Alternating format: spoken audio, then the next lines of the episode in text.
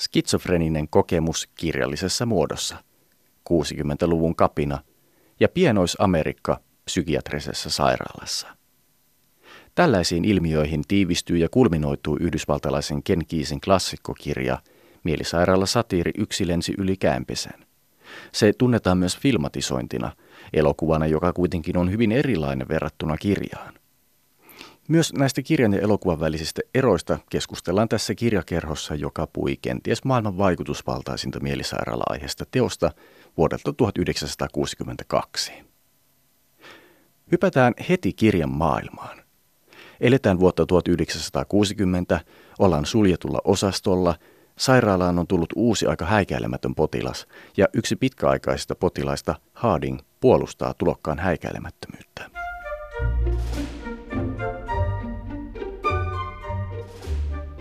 McMurphy on nokkela veikko ja huomaa heti, mistä saa helpolla irti dollarin.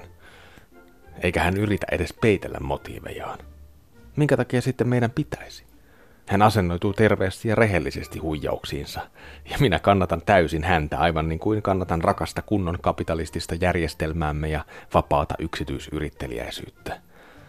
Toverit, minä kannatan häntä ja hänen paksukalloista sumeilemattomuuttaan ja Amerikan tähtilippua. Se olkoon siunattu. Muistakaa Lincoln Memorial ja Maine ja P.T. Barnum ja heinäkuun neljäs. Minun on pakko puolustaa ystäväni kunnia. Hän on aito punavalkosininen huijari, sataprosenttinen amerikkalainen.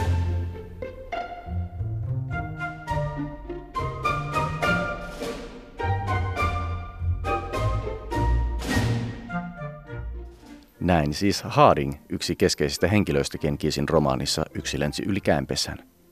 Kirjan on suomentanut Risto Lehmusoksa ja tästä lainauksesta voidaan huomata, että kyse on monenlaisesta yhteiskuntakritiikistä, ei pelkästään aikansa mielisairaalan tylyttämisestä. Kanssani kirjasta keskustelevat kirjallisuuden tutkija Karolina Maanmieli, hän puhuu skitsofrenisesta kerronnasta tuolla ohjelman loppupuolella, ja näyttelijä teatteriohjaaja Juha Kukkonen, hän on ohjannut ryhmäteatterin näytelmäversion kirjasta – ja Kukkosen lukukokemuksiin kietoutuu myös Milos Formanin filmatisointi. Kyllä mulle se elokuva on itse asiassa se, joka on ollut niin kuin, niin kuin aika tärkeä. Aika tärkeä ja yksi, yksi ihan elokuvista edelleen. Eli sulle ihan ensimmäisenä kävi tutuksi tämä Milos Formanin elokuva vuodelta 1975. Ja se on sulle tärkeä. Minkä takia se on tärkeää? Se se ovelasti houkuttaa mukaansa. Sehän on ihan tällainen sankaritarina ja se ovelasti houkuttaa mukaansa ja ei paljasta ikään kuin kortteja.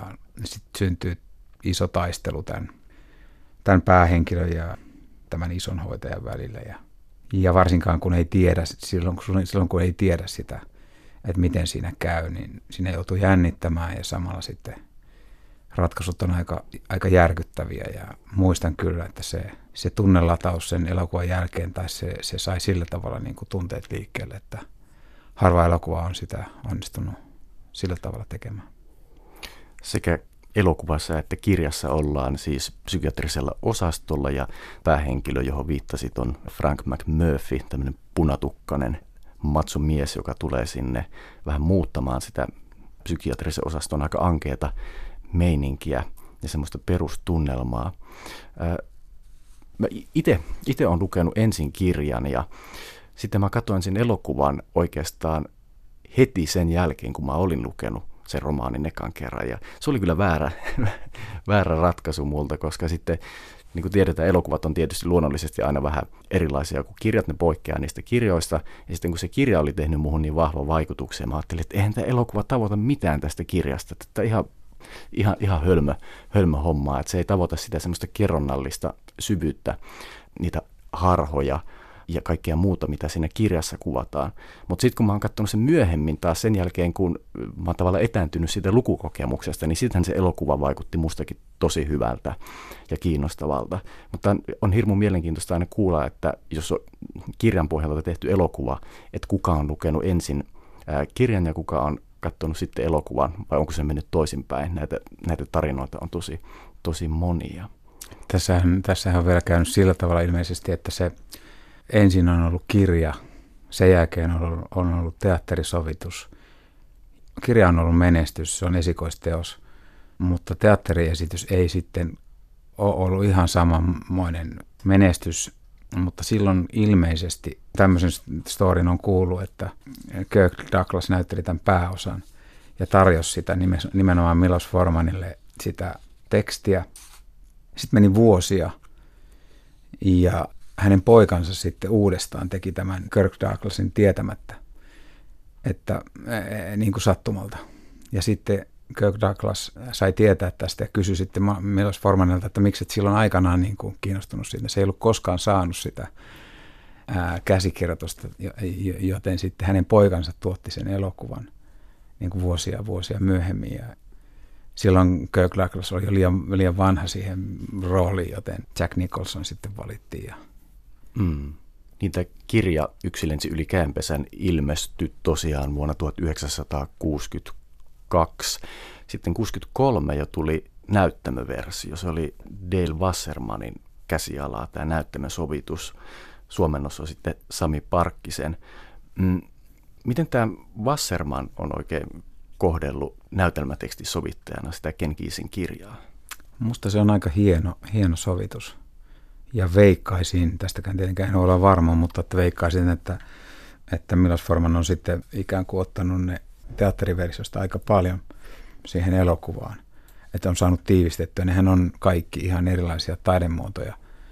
Kirjat tietysti ää, on runsain ja pystyy tavallaan käyttämään sellaisia, sellaisia keinoja kertomaan suoraan tai kertomaan ajatuksia, joita sitten taas elokuvassa varsinkin on, on hirveän paljon vaikeampi tehdä. No Juha Kukkonen, sä oot tosiaan ohjannut sitten näytelmän Yksi lensi yli käenpesän. Se oli tuolla ryhmäteatterin, Suomenlinnan kesäteatterissa vuonna 2018. Miksi sä itse päädyit ohjaamaan tästä, juuri tästä kirjasta näytelmän? No niin kuin mä sanoin, se elokuva on tehnyt muhun vaikutuksen ja mä tutustuin siihen näytelmätekstiin, joka on kyllä äärimmäisen hyvä. Ja, ja sitten sitä ei ole, ei ole kyllä tehty pitkään aikaan. Ja yksi syy oli myöskin vähän laajentaa sitä kesäteatterin repertuaaria, että myös kesällä voi tehdä draamaa ja, ja, ja onnistuneesti niin, että, että ihmiset nauttii myös, myös draaman näkemisestä kesällä, että kaiken ei tarvitse olla kevyttä kesäteatteria, mikä on myöskin, myöskin kivaa, pidän siitä kyllä, mutta, mutta muunlaistakin teatteria voi tehdä ja se oli ehkä niin, niin kuin yksi syy. Ja, ja, ja mulle siinä tietenkin se oli, oli hieman vanhentunut siinä mielessä, että, että siitä kirjasta se on herättänyt jo silloin, kun se tuli, niin aika paljon, aika paljon kaikenlaista kuohuntaa ja, ja, ja mulle sitten siinä, ehkä tänä päivänä oli suurin ongelma se, että se näyttäytyy vähän misokyynisenä. Siis naisvihamielisenä. Naisvihamielisenä, mutta tota, silloinkin jo. Ja sitten nykyään, kun sitä katsoo, niin ää, ikään kuin ne muut teemat helposti jää sitten tämän tulkinnan alle, jolloin mulle oli kauhean tärkeää se, että, että mä pystyisin vaihtamaan ää, niiden roolien, joidenkin roolien niin kuin sukupuolia. Lähtökohtainen se, että sitten ikään kuin tämä muu story, sen yksilön taistelu tämmöistä niin kuin järjestelmää vastaan nousisi siihen ykkösteemaksi. Siellä on muitakin teemoja paljon, mutta, mutta tällainen niin kuin, että on yksi tällainen ikään kuin paha nainen ja sitten muut on miehiä. Ja tämä nainenkin käyttää ikään kuin miehi, miehisiä keinoja, niin tota, se vähän tuntui vanhahtavalta. Ja, ja mä veikkaan, että sille kirjailijalla sinänsä ei ollut tarkoitus, tarkoitus ikään kuin nostaa tämmöisiä asia, asioita esiin, vaan, vaan ikään, kuin, ikään kuin nämä muut teemat oli, oli kyllä selkeästi tärkeimpiä ja on mun mielestä sen kirjan kyllä niin kuin edelleen sen ansiota, miksi, miksi sitä kannattaa kyllä niin kuin edelleen tehdä. Mm. Sitten heti kun mä tein nämä muutokset, niin tota, ei ollut mitään ongelmaa sitten kun siitä tuli tavallaan tasajoukko sekä naisia että miehiä, niin silloin, silloin se näyttäytyi heti sen yksilön kamppailuna. Ja että on, on niin kuin lannistettuja mielisairapotilaita, jonka se koneisto on lannistunut ja sitten tulee tämmöistä alkukantat voimaa oleva, oleva tyyppi, joka sitten huomaa tänne, että oho, täällä onkin tämmöinen meininki. Ja, ja ikään kuin alkaa suhtautua näihin, näihin NS-potilaisiin ikään kuin ihmisinä ja alkaa nähdä sieltä niin kuin tyyppejä ja ominaisuuksia ja, ja voimaannuttaa näitä, näitä potilaita ää, omalla käytöksellään ja uskaltaa ikään kuin ää, vastustaa systeemiä. Ja nämä alkaa pikkuhiljaa tervehtyä nämä ikään kuin alistuneet ja apaattiset potilaat. Mä en ole Juha Kukkonen nähnyt tätä ryhmäteatterin näyttämöversiota. Tosiaan kirjassahan on ainoastaan miehiä tällä osastolla, mutta sitten sun näytelmässä oli siis mukana myös naisia. Joo, me, me päädyttiin tähän, tähän ratkaisuun ja, ja tota, mä veikkaisin, että, että aika moni katsojista ei edes muista sitä, että niin se ei ollut. Ja sitten katsoivat sitä mun mielestä just siltä kannalta, mitä, miten sitä teosta kannattaakin katsoa. Joo, tosiaan sitä teosta on aika paljon, siis tätäkin Kissin kirjaa ja varsinkin sitä filmatisointia on kritisoitu tosi paljon tästä sovinismista ja misokyynisyydestä, varsinkin sen takia, että kaikki, kaikki naiset on siinä tämmöisiä pahoja henkilöhahmoja, niin kuin kerroit, siellä on tämä Miss Ratsed, tämä iso hoitaja päällikkö Bromdenin kielen mukaan, tämän kertojen kielen mukaan, ja hän siellä kyllä aika vahvasti tyrannisoi näitä miehiä. Mm, aika monien potilaiden tämmöiset psyykkiset kokemukset ja oirehdinnatkin ehkä palaa myös naisten käyttäytymiseen ja ratkaisuihin. Esimerkiksi tämän päällikkö Bromdenin äiti on ollut kerronnan mukaan jotenkin ilkeää ja monien potilaiden vaimot on olleet miehiään kohtaan ilkeitä. Sikäli nämä on ollut vaikeita, vaikeita kysymyksiä sitten myöhemmille ajoille, mutta esimerkiksi Karoliina Maanmieli tuolla Jyväskylän yliopistossa onkin taas sitten heittänyt ihan vastakkaisen tulkinnan tästä Kiisin kirjasta, että hänen mukaansa se oikeastaan puolustaakin tämmöisiä monenlaisia tapoja olla mies ja monenlaisia tapoja olla nainen, koska se kirja tuo esiin justiin tämmöisiä ahdistavia sukupuoleen kytköksissä olevia roolimalleja, että miehen täytyisi mukaan olla tietynlainen, pitäisi olla joku vahva mies. Mutta sitten tämä Kenkiisin romaani tämän Karoliina Maan mielen tulkinnan mukaan osoittaakin, että jokainen voi olla semmoinen, minkälainen on. Mutta Juha Kukkonen, mitä sä ajattelet tästä tulkinnasta? No siis totta, toi, toi oli, oli mullakin takaraivossa, siis tämän, tällaisen tulkinnan mä siitä olisin, olisin halunnut, koska mä luulen, että ja uskon, että se, se sellainen äh, siellä taustalla on.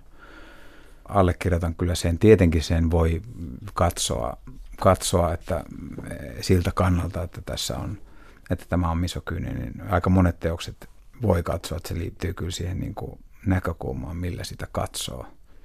Mutta toi on kiinnostava näkökulma ja mä luulen, että se, se siellä on taustalla sen mä halusin sinne myöskin, mutta se alkoi tuntumaan ikään kuin vaan mahdottomalta, että, että et tota, tässä ajassa sitä vaan lukee asioita näyttämällä tietyllä tavalla ja sitten kun, kun sen ää, uskalsi riko tai että se oli niin kuin ihan ehto, että tätä ei voi tehdä niin kuin näyttämällä, jos, jos tätä ei niin kuin riko. Samo, samoinhan siinä on, sitä on syytetty rasismista. Nämä hoitajat on, on siinä alkuperäisteoksessa muistaakseni mustia kaikkia – tekevät ikään kuin tällaista niin kuin huonolla palkalla olevaa hommaa ja sit, sitten ovat siinä niin kuin välikädessä, jolloin niin kuin kohtelevat sitten näitä potilaita vielä huonommin. Laittavat sitä, sitä huonoa kohtelua, mitä he saavat, niin laittavat sitten eteenpäin, joka on myöskin aika inhimillinen piirre.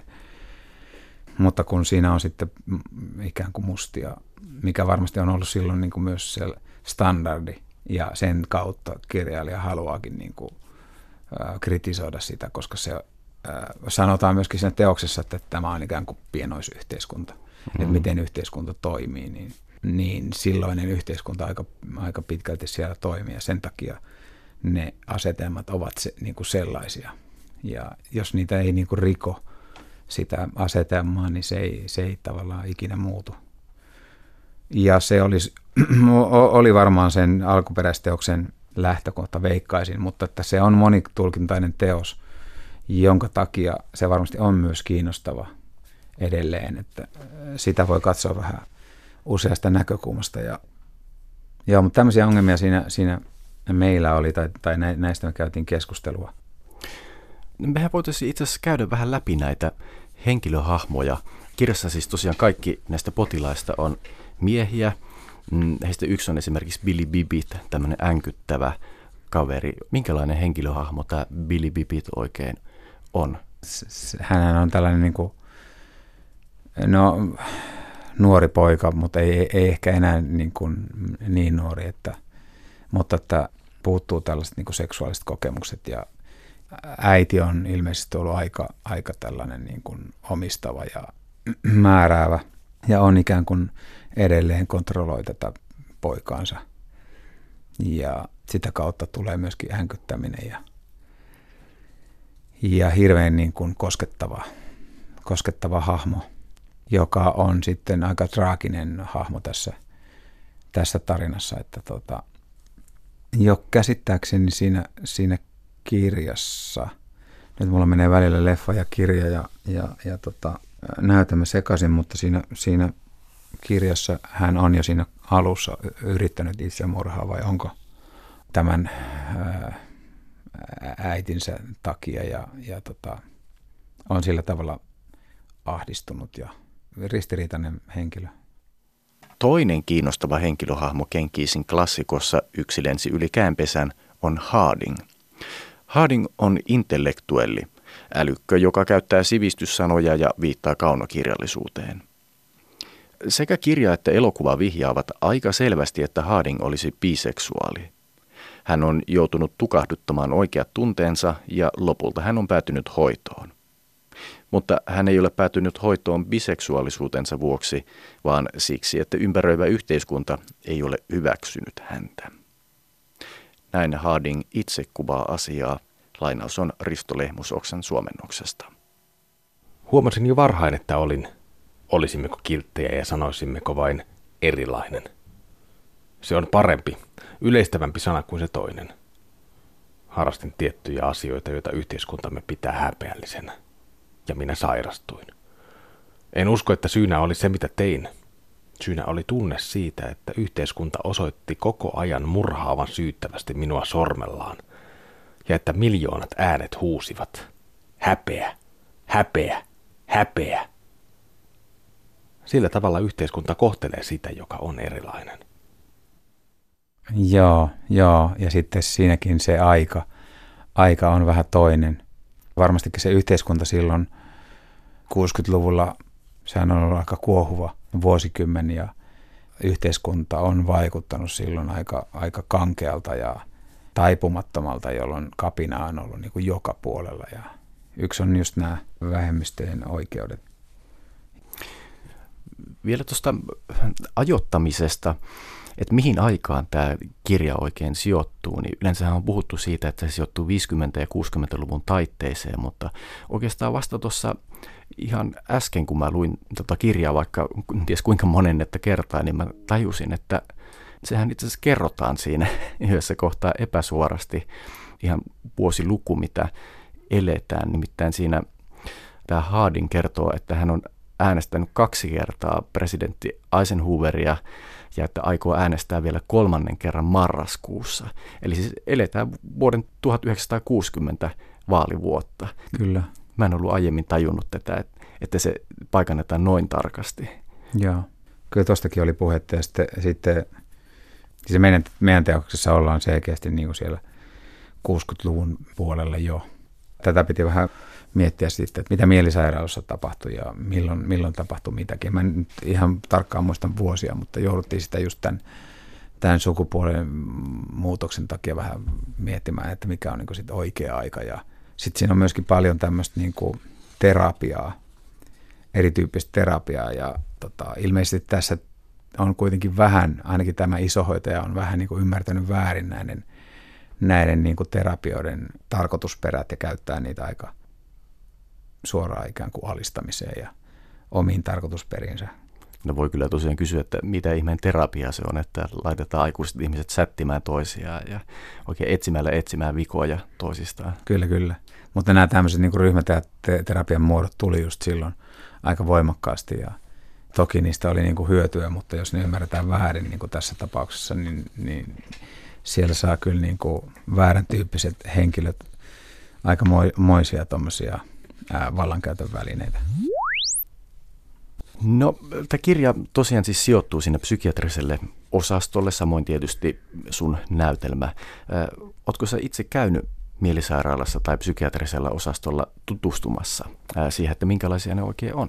No en, en suoranaisesti, että ää, aika paljon tein tuommoista taustatutkimusta ja liittyen just lopotomiaan ja, ja kaikenlaiseen niin kuin sähkösokkien käyttämiseen, että, että mihin aikaan mitäkin juttua käytettiin ja kuinka pitkään ja miten siihen suhtauduttiin. Näitä mä joudun tutkimaan, mutta suoranaisesti en, en ole kyllä käynyt niin kuin osastolla. Selkeästi se alkoi tuntuu siltä, että tässä kuitenkin kerrotaan ikään kuin tämmöistä niin kuin aika, aika niin kuin yleismaailmallista tarinaa, että ne tietyt asiat on niin kuin aika draamallisiakin, mitä tapahtuu – päähenkilö joutuu niin kuin näiden, näiden sähkösokkien ja sitten lopulta lobotomian kohteeksi. Ja sitä joutuu miettimään just tämän, missä ajassa me nyt sitten ollaan ja, ja miten, miten se aika, aika meidän teoksessa näkyy. Ja sitten kun kuitenkin haluaa tai halusin, että siinä teoksessa jotenkin, jotenkin ymmärretään myöskin se, se, että missä me ollaan ja minkälaisessa yhteiskunnassa me eletään ja miten kenties – kenties tuollainen kontrolli edelleen näkyy ja kuin tärkeää tuollainen niin kuin yksilön vapaus ja, ja ehkä tuommoinen kansalaistottelemattomuus välillä on. Ja kuin, niin kuin tota, me ollaan se yhteiskunta, mutta välillä me niin kuin itse unohdetaan, että tota, meillä kaikilla on vastuu. Ja, ja silleen se kertoo aika lailla niin kuin edelleen sillä, sillä tavalla niin kuin yleismaailmallisista asioista, vaikka, vaikka ne tapahtumat on sit siellä tietyssä ajassa ja siellä on niin kuin ne tietyt toimenpiteet ja muut mielisairaalassa, mitä ei ehkä enää käytetä. Tämä onkin mielenkiintoista, että mitä annettavaa tällä yksilönsä ylikäänpesän kirjalla ja siitä tehdyillä esittävillä adaptaatioilla on tälle päivälle ja voidaan siihen paneutua vielä vähän myöhemmin tarkemminkin. Mä kysyin tuosta siitä, että oletko sä käynyt psykiatrisella osastolla oikeastaan sen takia, että mua vähän ihmetytti noin psykiatri Ilkka Taipaleen muistelmat, jossa Taipale kertoo siitä, että myös teatteriohjaaja Juha Hemanus oli aikoinaan aikonut ohjata Kuopion kaupungin teatterin näytelmän. Joo, mä kuulin tästä myös, joo. Tämä Hemanus oli mennyt sinne Kellokosken mielisairaalaan tutustumaan siihen, minkälainen se on. Ja sitten tämä Hemanus kuulemma tahtoo sen perusteella tehdä niin isoja muutoksia tähän näytelmätekstiin, että niitä ei annettu tehdä. Hänen mielestään se Kenkiisin kuvaama mielisairaala ei vastannut todellisuutta. Mutta mä vähän ihmettelin kyllä sitä, että miten sen niin kuin suomalainen mielisairaalan laitos sinä aikana nyt voisikaan vastata sitä Kenkiisin kuvaamaa pohjoisamerikkalaista mielisairaalaa, joka vielä on kaiken lisäksi fiktiota. Niin, aivan, aivan. Ja, ja kyllähän tämä kirjailija käsittääkseni oli sitten niin kuin yövartijana tai jo, jonkunlaista tointa hoisi, hoisi nimenomaan niin kuin tällaisessa instituutiossa, että, että kyllä se varmasti sillä tavalla niin kuin, ää, läheltä totuutta liippaa sit sen, sen ajan käytännöt.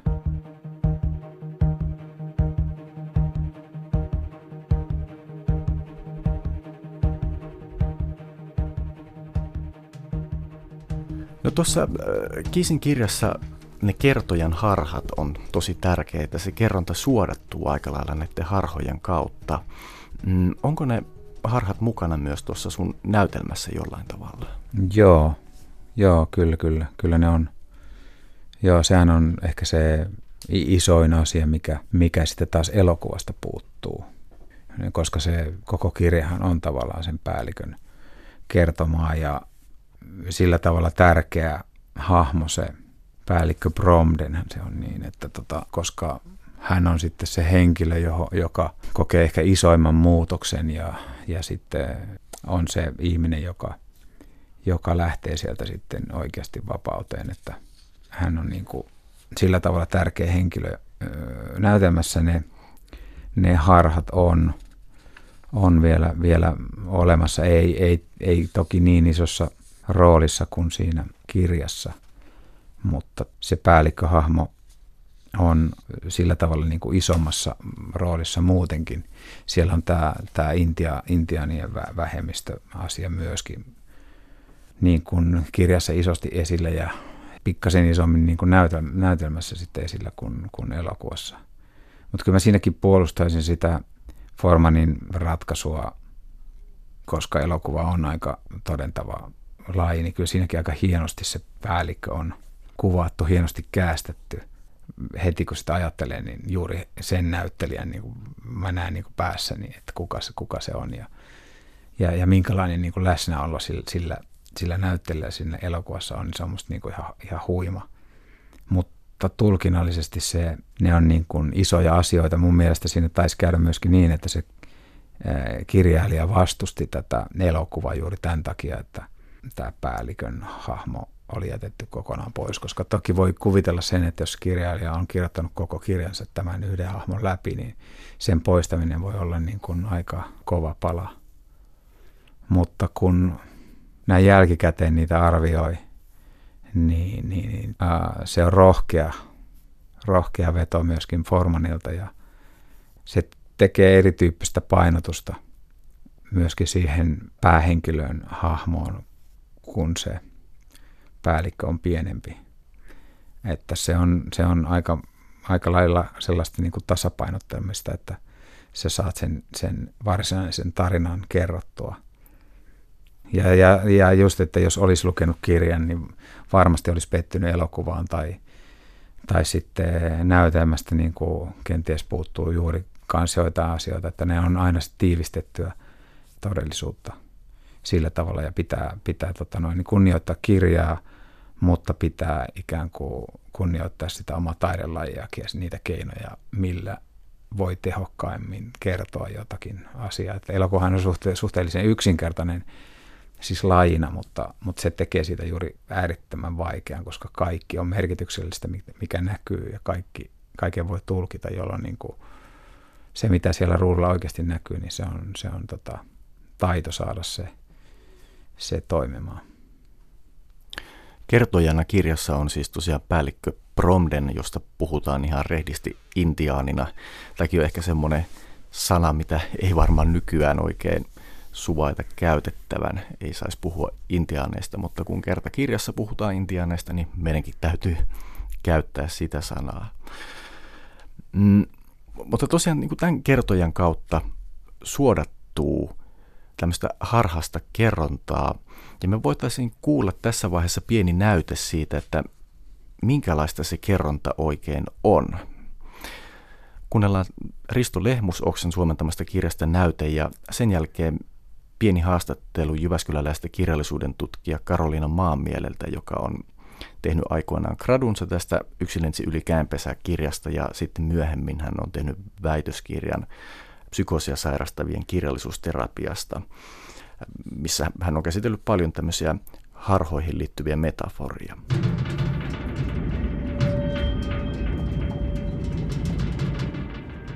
Kaikki mitä potilaat ajattelevat ja sanovat ja tekevät on kuukausia etukäteen suunniteltu niiden pikku muistiinpanojen pohjalta, joita hoitaja tekee päivän mittaan. Ne kirjoitetaan puhtaaksi ja syötetään siihen koneeseen, jonka kuulen humisevan hoitajien huoneen takaosassa. Se sylkee takaisin pieniä päiväjärjestyskortteja, joissa on pieniä reikiä.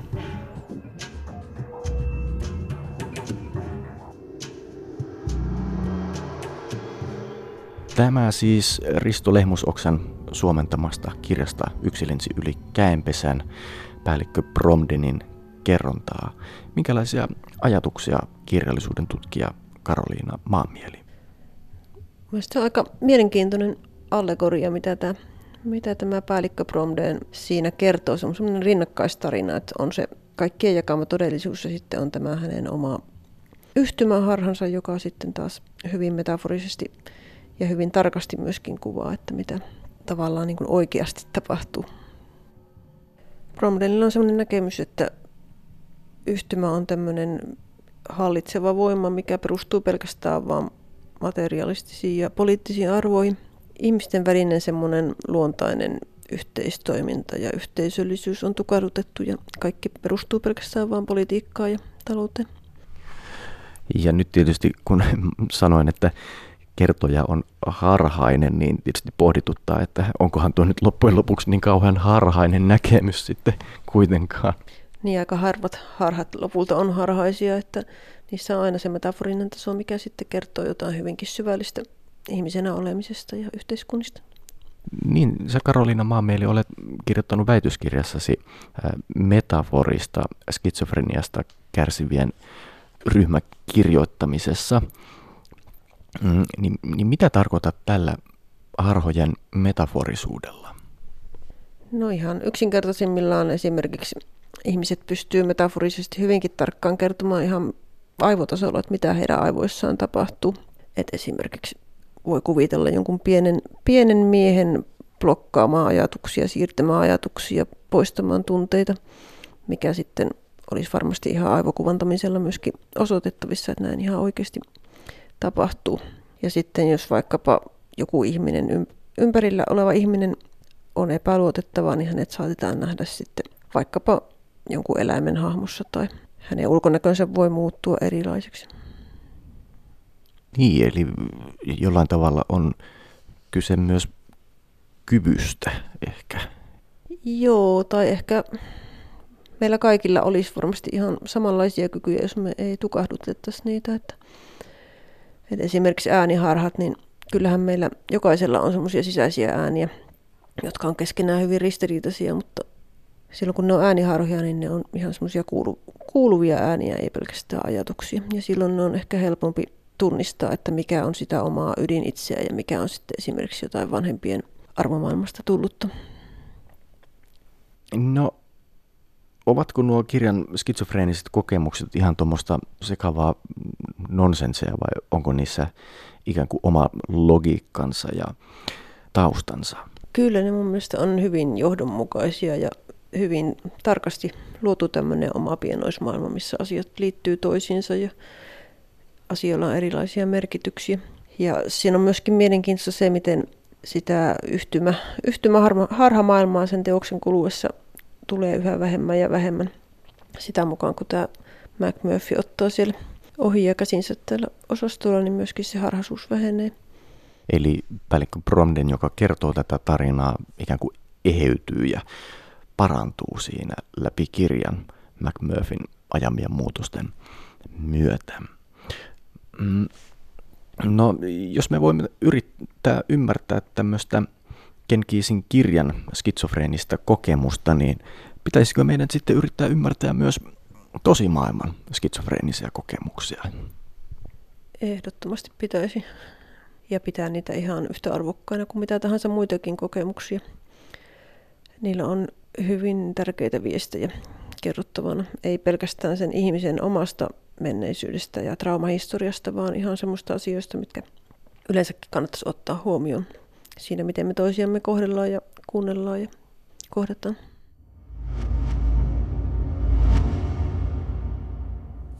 Siinä siis puhui Karoliina Maanmieli, kirjallisuuden tutkija Jyväskylän yliopistosta. Juha Kukkonen, teatteriohjaaja, millaisia ajatuksia sulla heräsi tästä Karoliinan pikkuinsertistä? No joo, niin kuin Karolina sinä sanoi, niin ne on minustakin aika johdonmukaisia, johdonmukaisia ne harhaisuudet ja tosiaankin ne vähenee sitä myötä, kun päällikkö Bromden siinä tervehtyy ja, ja kyllähän siinä viitataan vähän sitten koko ajan myöskin vallitsevaan niin kuin yhteiskuntajärjestykseen yhtymällä, joka ikään kuin siellä valtion virkamiehet on vieneet näiltä intiaaneilta ma- maita ja päällikkö Bromdenin isä on ollut silloin heimopäällikkö ja, ja tullut ikään kuin ohitetuksi ja sillä tavalla niin kuin on pettänyt heimonsa ja muistaakseni ajautuu vielä alkoholismiin ja nämä sitten vaikuttaa myöskin sitten Bromdeniin.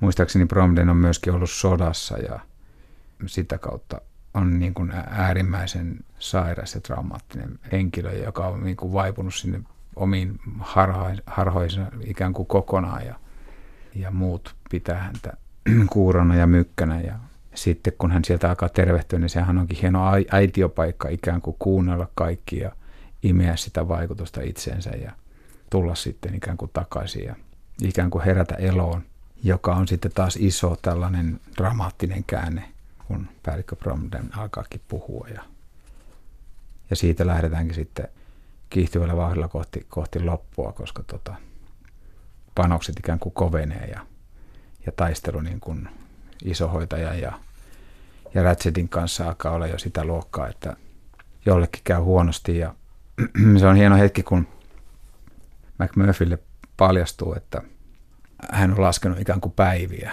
että kun, kun hän pääsee pois, kun hän saanut tuomion, niin vankilatuomion, niin, ja nyt kun hän on siirretty mielisairaalaan, niin hän laskee päiviä, että tässä ei ole kovin monta päivää, kun hän pääsee ulos, ja sitten hänelle paljastuu, että kaikki valta onkin, onkin tällä ylihoitajalla, että ennen kuin, ennen kuin hän saa ikään kuin terveen paperit, niin hänet voidaan pitää siellä niin kuin ikuisesti.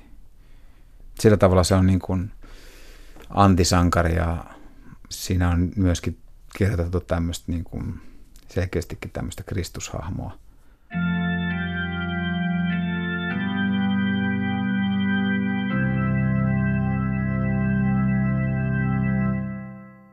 E- elokuvassa sitä ei juurikaan ole, se on aika lailla jätetty taustalle, mutta kirjassa sitten taas aika selkeästi myyttinen, myyttinen sankarihahmo tämä McMurphy on siinä.